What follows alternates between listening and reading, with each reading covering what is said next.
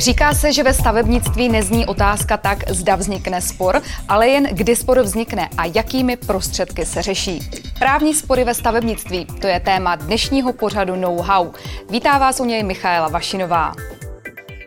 Nové podcasty na LegalTV.cz Mými hosty pořadu Know-how jsou advokát doktor Josef Černohlávek, dobrý den. Dobrý den. A magistr Adam Sikmund, advokát, partner kanceláře Žižlavský, která působí také jako insolvenční správce se zvláštním povolením pro řešení úpadku korporací. Dobrý den. Dobrý den.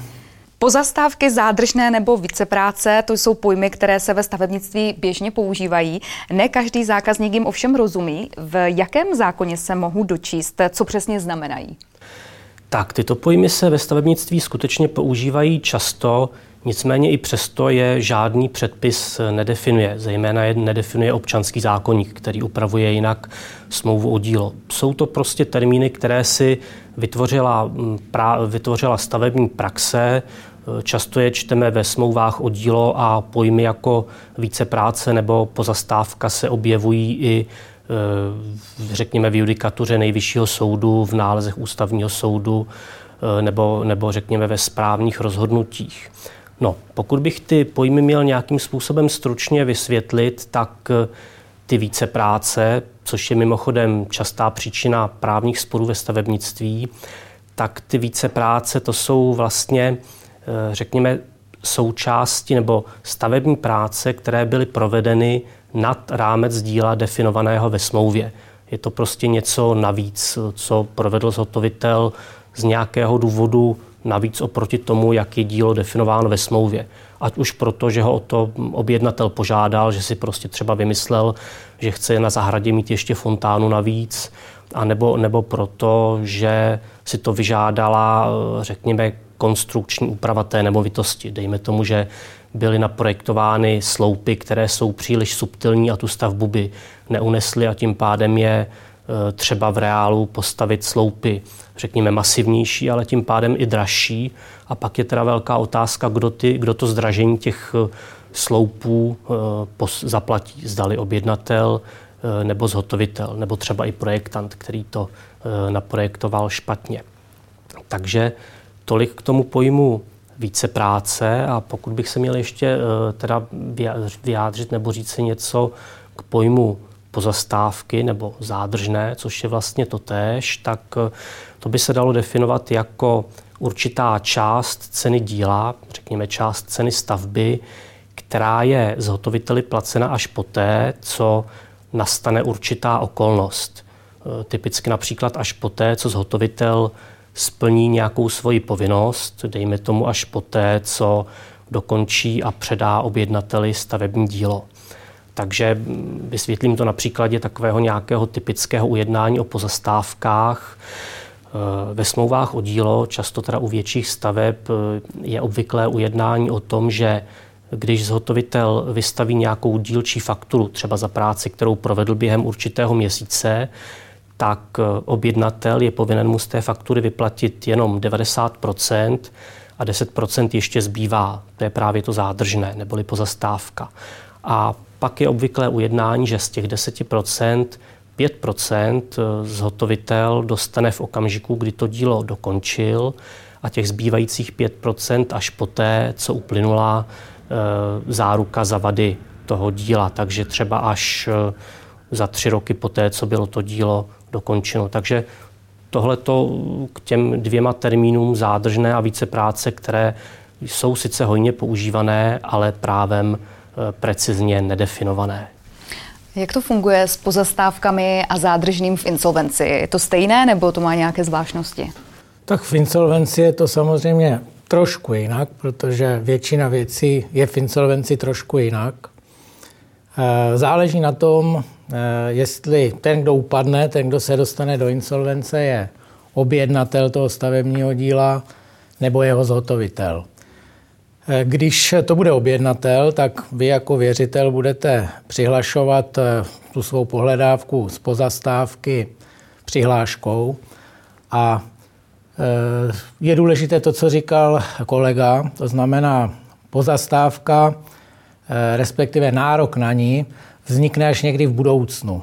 Typicky, tak jak o tom hovořil, až když eh, uplyne záruční doba bez toho, že by tam vznikly třeba záruční vady. Čili vy, když tu pohledávku přihlašujete, tak ji musíte přihlásit jako podmíněnou, vázanou na podmínku, která se může nebo taky nemusí splnit v budoucnosti. Tu podmínku musíte precizně popsat eh, ve vaší přihlášce, protože pokud eh, nebudete přesná a důsledná, tak můžete o celou tu pohledávku přijít. A taky v případě, kdy eh, ten, pokud se jedná o konkurzní řízení, tak bude ukončeno, respektive dojde k rozvrhu eh, výtěžku věřitelům ještě dřív, než se splní ta vaše podmínka, tak v takovém případě byste ani nic nedostala. To jsou ty odlišnosti. Pokud upadne zhotovitel, tak se zase typicky řeší, jestli ten objednatel má zájem dokončit to dílo s někým, kdo se ocitl v insolvenčním řízení. Pokud ano, tak se to dá eh, vyřešit cestou smluv o vzájemném plnění, tak jak je upravuje insolvenční zákon. A to plnění, které se pak poskytuje v insolvenci, má režim za, podstatové, za podstatových pohledávek, čili určitý privilegovaný režim. Pokud ten objednatel nemá zájem spolupracovat s někým, kdo je v úpadku, tak je dobré, když na to bude myslet už při sjednávání smlouvy o dílo a sjedná tam příslušnou insolvenční doložku, eh, která mu umožní tu pozastávku změnit eh, ve slevu skupní ceny, to znamená, že ušetří těch posledních například 5%, jak tady zaznělo, a eh, najme si na to už někoho jiného, kdo není v insolvenci. Takže je potřeba na to myslet ještě předtím, než vůbec to riziko insolvence vznikne. Vybaví se vám nějaký zajímavý soudní případ z poslední doby, který se týkal pozastávek nebo víceprací? Tak ohledně těch víceprací je celá řada judikátů, zejména teda nejvyššího soudu. Ta judikatura je poměrně konstantní a musím říci, že je i docela dost jako kritizována stavební praxí. E, tam jde o to, že nejvyšší soud už celé roky zaujímá stanovisko, že pokud byly provedeny nějaké více práce, to je vlastně práce provedené nad rámec díla, bylo provedeno teda něco navíc, a jestliže zároveň smlouva o dílo obsahuje ujednání o tom, že může být měněna jenom písemně, tak pokud zhotovitel nemá ohledně těch více prací nějaký písemný dodatek k té smlouvě o dílo nebo třeba novou smlouvu, tak na ty více práce nemá nárok. A to dokonce i v situaci, kdy se prokáže, že ty více práce opravdu byly provedeny a nemá ten nárok ani z titulu eh, bezdůvodného obohacení. Takže tuhle tu judikaturu eh, zejména teda stavební společnosti eh, hodnotí poměrně kriticky, protože řekněme, soudy ty práv, nebo to právo na zaplacení více prací eh, nepřiznávají vlastně z formálních důvodů, jenom proto, že na to není papír, není na to dodatek ke smlouvě a neskoumají vlastně, co bylo příčinou tou více prací, těch více prací, protože ty více práce mohou být eh, naprosto různého druhu a mohou být v uvozovkách zaviněny buď objednatelem, nebo zhotovitelem, nebo projektantem. Eh, typická je třeba situace, že projektant opomene do projektu zařadit nějakou poměrně důležitou třeba i součást té stavby. Setkal jsem se třeba se situací, kdy projektant opomenul naprojektovat celou stěnu budovy. Eh, pokud eh, tahle ta součást budovy není v projektu, tak se nedostane ani do výkazu výměr a nestane se tím pádem ani součástí ceny díla, není takzvaně naceněná a tím pádem se až v průběhu výstavby zjistí, že se staví něco, nějaká stavba, eh, přičemž ale, aby ta stavba mohla být dokončena, tak je třeba vynaložit, eh, daleko větší prostředky, než se původně myslelo. Samozřejmě jsou i jiné příčiny eh, více prací. Mohou to být více práce, které zde existují jenom prostě proto, že si to objednatel tak zamanul. Řekněme, že objednatel požádá zhotovitele, aby mu kromě té stavby postavil na, na, na nádvoří ještě fontánku navíc, čili to jsou více práce, u kterých je samozřejmě férové, aby ty peníze za, navíc zaplatil objednatel. Ale jsou více práce zase toho druhu, kdy eh, je nějaká jednoduchá stavba s pevně stanovenou cenou, eh, zhotovitel tu cenu nějakým způsobem nacení a dá ji do smlouvy a je férové, aby zhotovitel tu cenu dodržel. Čili mm, tady bych chtěl říct, že eh, soudy by měly eh, více zkoumat, co je vlastně příčinou těch více prací a zdali, když zhotovitel vlastně si to dílo prověřoval, kontroloval si projektovou dokumentaci, zdali mohl a měl odhalit, že k nějakým těm více pracím může dojít. To je samozřejmě další otázka do diskuze, protože jsou třeba vady projektu, které, řekněme, seriózní zhotovitel by odhalit měl a měl by na ně upozornit, ale zase na druhou stranu jsou takové vady projektu, které během té krátké doby, kterou má zhotovitel na přípravu pro projektu a eh, řekněme sepsání cenového návrhu, které prostě odhalit nejdou. Zhotovitelé mi třeba často říkají, že je velmi těžké odhalit statické vady projektu, protože kdyby se měli odhalit, tak by zhotovitel musel celý ten projekt po statické stránce vlastně přepočítat a zpracovat znovu, takže to se, to se obvykle odhalit nedá. No a samozřejmě to, jestli Eh, tu příčinu více prací odhalit lze nebo nelze, to je otázka vysoce odborná. Lze očekávat, že v soudním sporu na to bude mít objednatel i zhotovitel každý jiný názor a protože to je otázka odborná, tak by o ní měl rozhodovat soud na základě znaleckého posudku. No ale ještě, abych to uzavřel tohleto téma, právě problém je, že eh, soudy se vůbec nezabývají tím, co je příčinou těch více prací a kdo je měl odhalit eh, a prostě rozhodují tyhle ty záležitosti jenom na základě formálního posouzení, zda k těm více pracím existuje nebo neexistuje písemný dodatek. Vzpomenete si na nějaký zajímavý případ insolvence stavební firmy? Eh, vzpomenu si na případ insolvence developerů, což je obor příbuzný. Eh, zdá se, že u nás se smula lepí na paty stavitelů mrakodrapů, protože zkrachovaly už eh, dvě velké firmy, které stavěly eh, mrakodrapy v Praze na Pankráci. Teď nedávno společnost PSJ, před lety společnost ECM a já administruji v insolvenci ECM Eh, majetky, které se nacházejí v Číně a v Hongkongu. A tam jsem eh, získal řadu cených zkušeností. Eh, v Číně jsem zjistil, že byť je země a ekonomika řízena centrálně, tak ten jejich kapitalismus je podstatně tvrdší než ten, na jaký jsme zvyklí tady v Evropě. V Hongkongu, kde soudní systém funguje perfektně, jsem byl zase překvapen cenami eh, tamnějších advokátů. Někteří z hongkongských kolegů si účtují za hodinu až 20 tisíc amerických dolarů, takže v tom máme ještě v České republice rezervy. Ale co se týče eh, anglosaských jurisdikcí a eh, fungování insolvencí a administrací v těchto jurisdikcích, zjistili jsme například v insolvenci, kde uplatňujeme pohledávku českou do eh, britské insolvence, eh, jakým způsobem jsou tam odměňovaní insolvenční správci. Oni účtují hodinově a dosáhli tam výtěžku z peněžení eh, v řádech milionu liber, ale účet za jejich odměnu přesáhl ještě o více než milion liber veškerý majetek, který se jim podařilo získat, takže oni dostanou zaplaceno všechno, co získali a ještě jim v úvozovkách zůstanou teda věřitelé dlužit.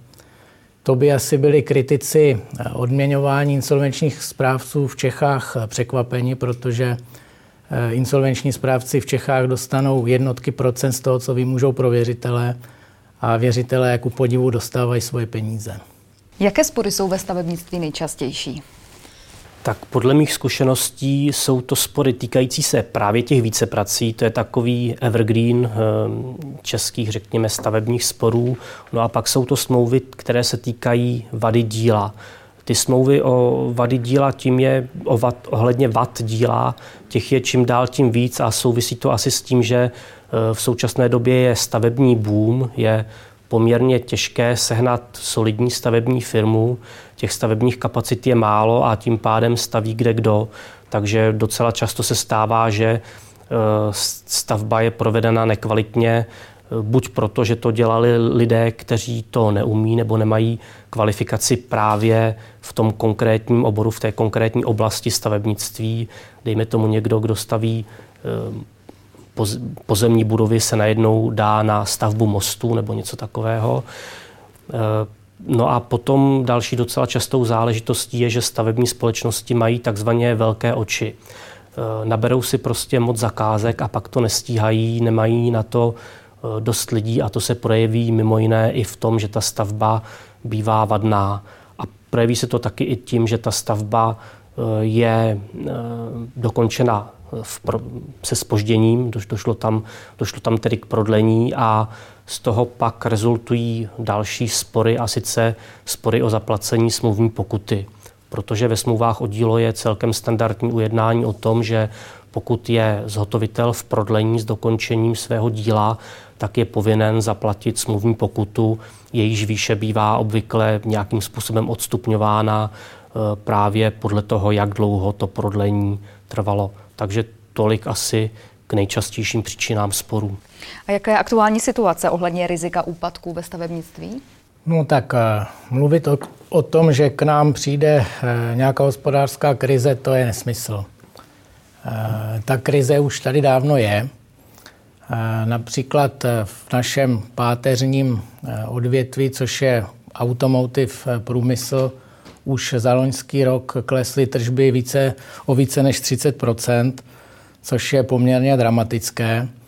A e, ta krize nejvíc zasáhne pravděpodobně právě toto odvětví, ale v té minulé krizi, která probíhala v letech 2008 až 2015 a bývá nazývána velkou recesí, došlo k tomu, že obor stavebnictví byl eh, v České republice jedním z těch, které byly zasaženy nejvíc. Dá se to očekávat i teď. Eh, dá se očekávat to, že se zmrazí trh s nemovitostmi, omezí se další výstavba, omezí se investice do toho. To je to, o čem tady mluvil kolega. A zejména teda ti slabší, o kterých mluvil, ti se insolvenci nevyhnou. Kvalitu zhotovené stavby pozná jen odborník. Nerozhodují spory ve stavebnictví ve skutečnosti znalci místo e, soudců? Někdy by to tak mohlo vypadat.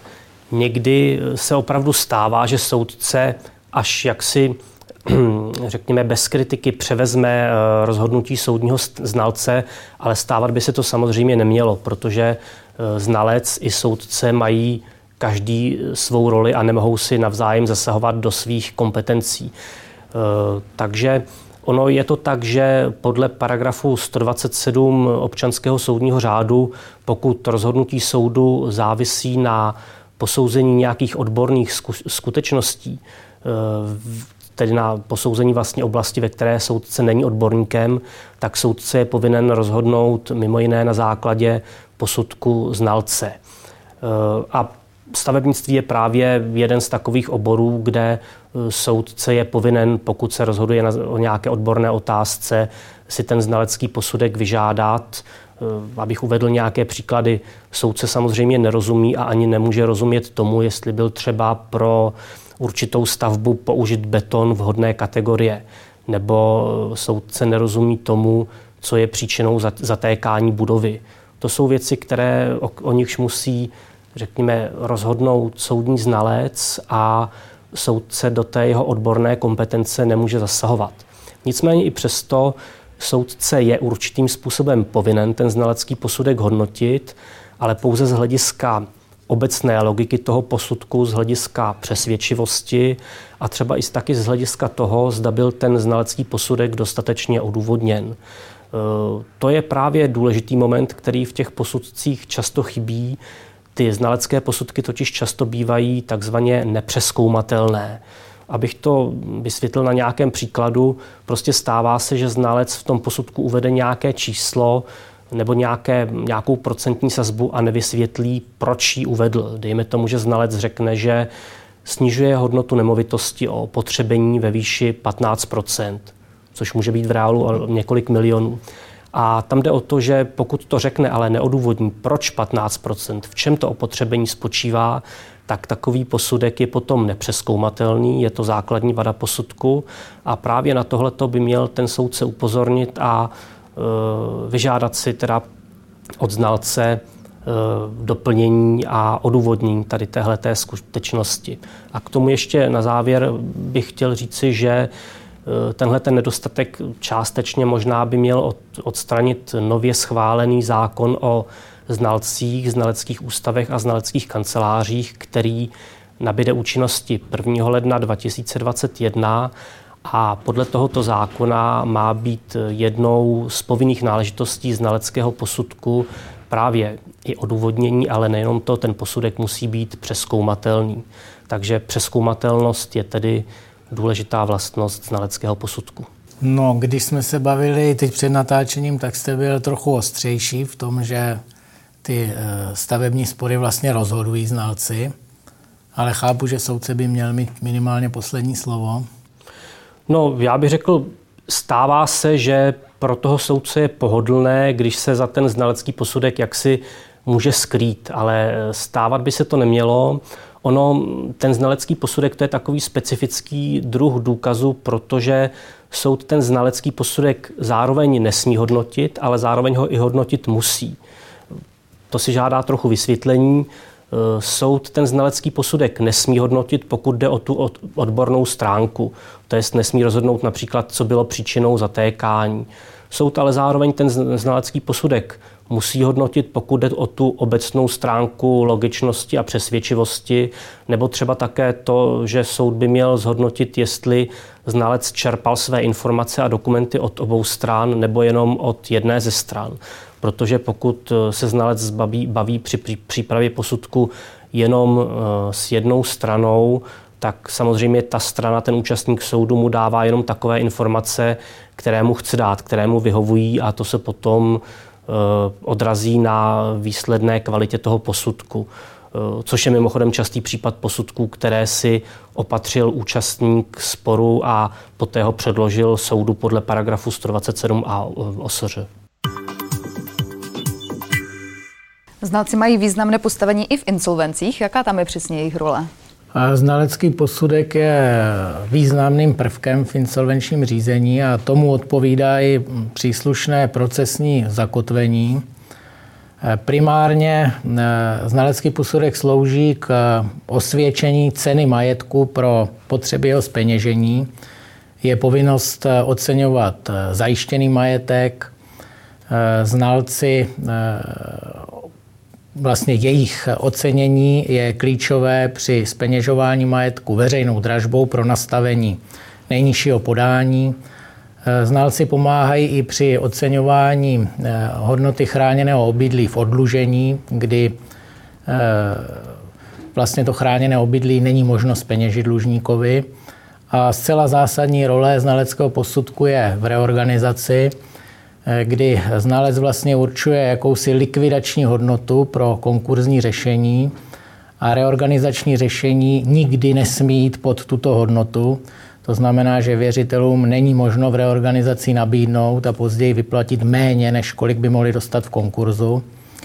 Eh, pro reorganizační posudek je znalec přímo ustanován soudem, bývají to znalecké ústavy a o tomto posudku potom dokonce hlasuje schůze věřitelů, než ho může soud přijmout pro eh, ocenění majetkové podstaty. Jak dlouho u soudu trvá v praxi eh, stavební spor? Eh, zajímavá mi přišla informace o dvou typech soudců. První jsou ti, kteří se vyhýbají rozhodnutí, nařizují jednání jednou za půl roku a trvá to pět let na prvním stupni. A druzí jsou ti dynamičtí, zpravidla mladší soudci, kteří to rozhodnou do jednoho roku. Tak obecně platí, že ty stavební spory jsou delší než jiné spory. Ty stavební spory jsou dlouhé a vleklé mimo jiné proto, že se v nich posuzují ty odborné skutečnosti stavební a vzhledem k tomu, že se posuzují odborné skutečnosti, tak je nutno o těch skutečnostech dělat znalecké posudky. A častá je třeba situace, kdy každá ze stran iniciativně předloží e, soudu znalecký posudek, který si sama opatřila, ale ty posudky tvrdí každý něco jiného, třeba i diametrálně jiného. E, typická je třeba situace, kdy objednatelův posudek e, tvrdí, že stavba má naprosto zásadní vady, že to je v podstatě ruina, která každou chvíli spadne, zatímco posudek, který si v téže věci nechal zpracovat zhotovitel, tvrdí, že ta stavba je v podstatě v pořádku a má nějaké naprosto nepodstatné vady, které lze odstranit za nějakou naprosto jako bagatelní cenu. Takže v tom spisu se začnou hromadit znalecké posudky, ty znalci potom jsou obvykle také vyslýcháni a mnohdy jako vyslýchání být musí podle procesních pravidel. No a to ten spor prodlužuje.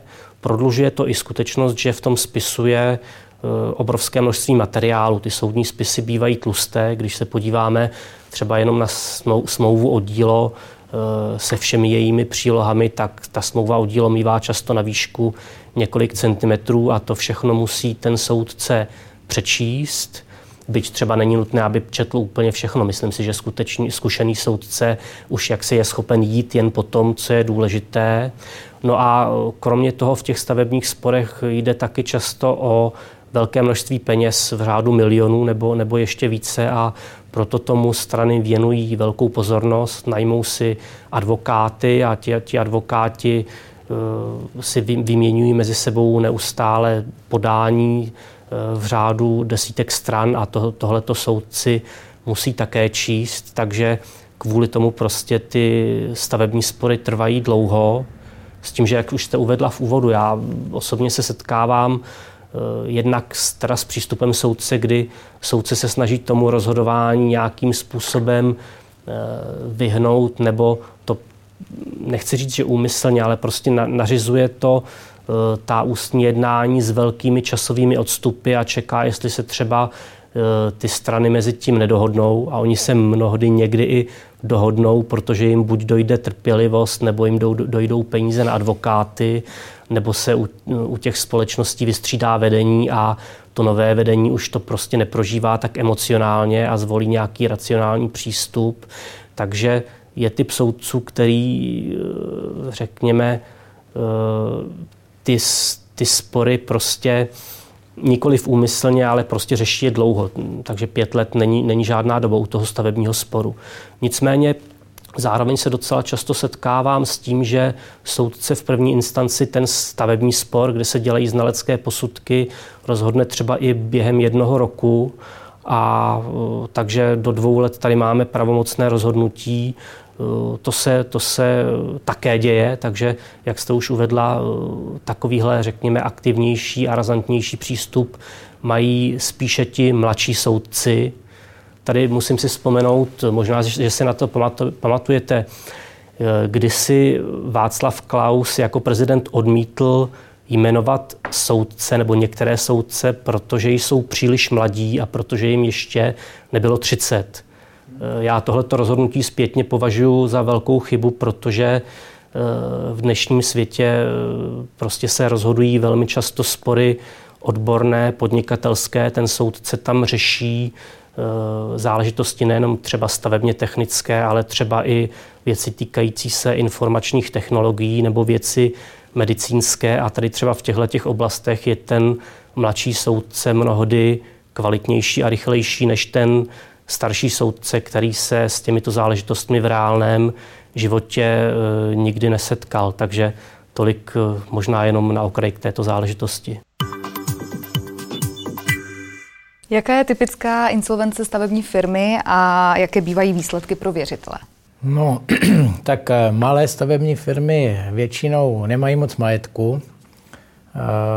Nějaká auta, nějaké nářadí takže tam, tam věřitelé nemůžou očekávat eh, žádné slavné výsledky.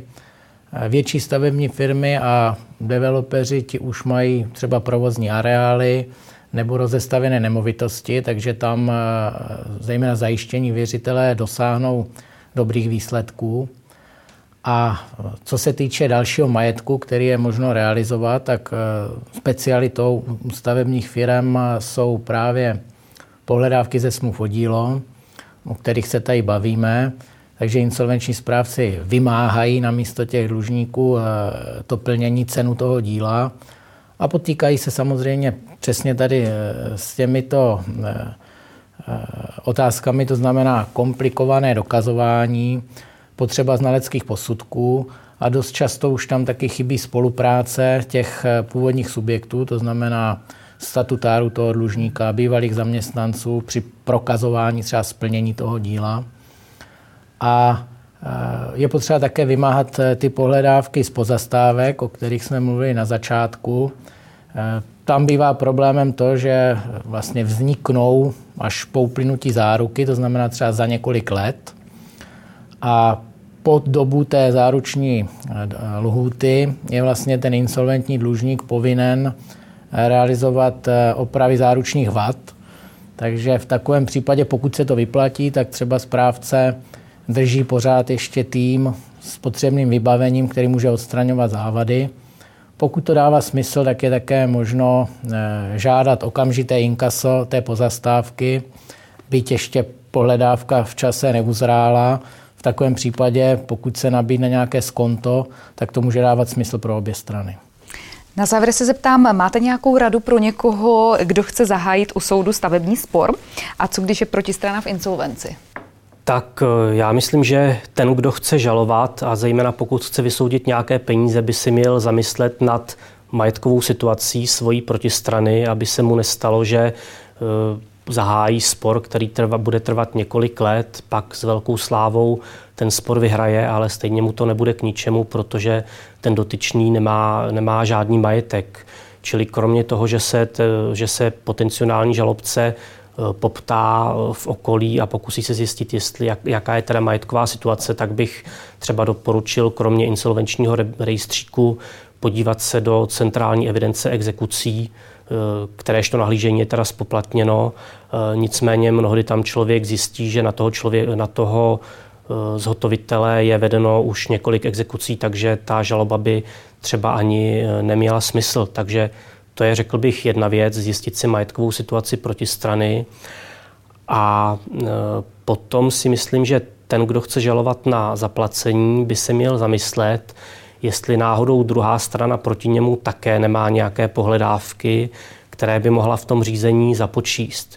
Typická je třeba situace, že zhotovitel stavby žaluje na doplacení ceny díla a opravdu ten právní nárok by měl, protože mu poslední faktura nebyla zaplacená. E, nicméně, protože své dílo dokončil pozdě, tak objednatel má zase vůči němu pohledávku na zaplacení smluvní pokuty, kterou pak v tom eh, soudním řízení eh, započte a mnohdy se může stát, že ta pohledávka na zaplacení smluvní pokuty je třeba ještě větší, než je ta původně žalovaná pohledávka. Jsou samozřejmě i další věci, které je třeba před zahájením soudního řízení zkoumat. Zamyslel bych se nad tím, jaké mám důkazy, jestli jsou ty důkazy jednoznačné, jestli se budou muset dělat znalecké posudky, jak dlouho to řízení bude trvat, kolik to bude asi stát. Ale ty první dva okruhy, o kterých jsem hovořil, to je něco, co si myslím, že je pro stavební spory docela typické. Vy máte radu na závěr? Rada na závěr, pokud už bude eh, dlužník v insolvenci, tak samozřejmě včas a řádně přihlásit pohledávku, dát si práci s vylíčením toho právního důvodu pohledávky. Pokud eh, by se mělo jednat o nalézací spor, tak eh, připravit, se, připravit si o trochu pevnější nervy a pevnější víru než v jiných typech sporů, protože jsou to spory náročné na dokazování, souboje znaleckých posudků, o kterých tady byla řeč, ještě možná zajímavější výslechy svědků. To se někdy objeví něco, o čem eh, nikdo ani netušil, že mohlo proběhnout. A potřeba taky trochu štěstí asi. Děkuji za rozhovor. Tolik advokát doktor eh, Josef Černohlávek a magistr Adam Sigmund, advokát partner kanceláře Žižlavský. Přeji pěkný den. Děkuji za pozvání. Díky, nashledanou. Nashledanou.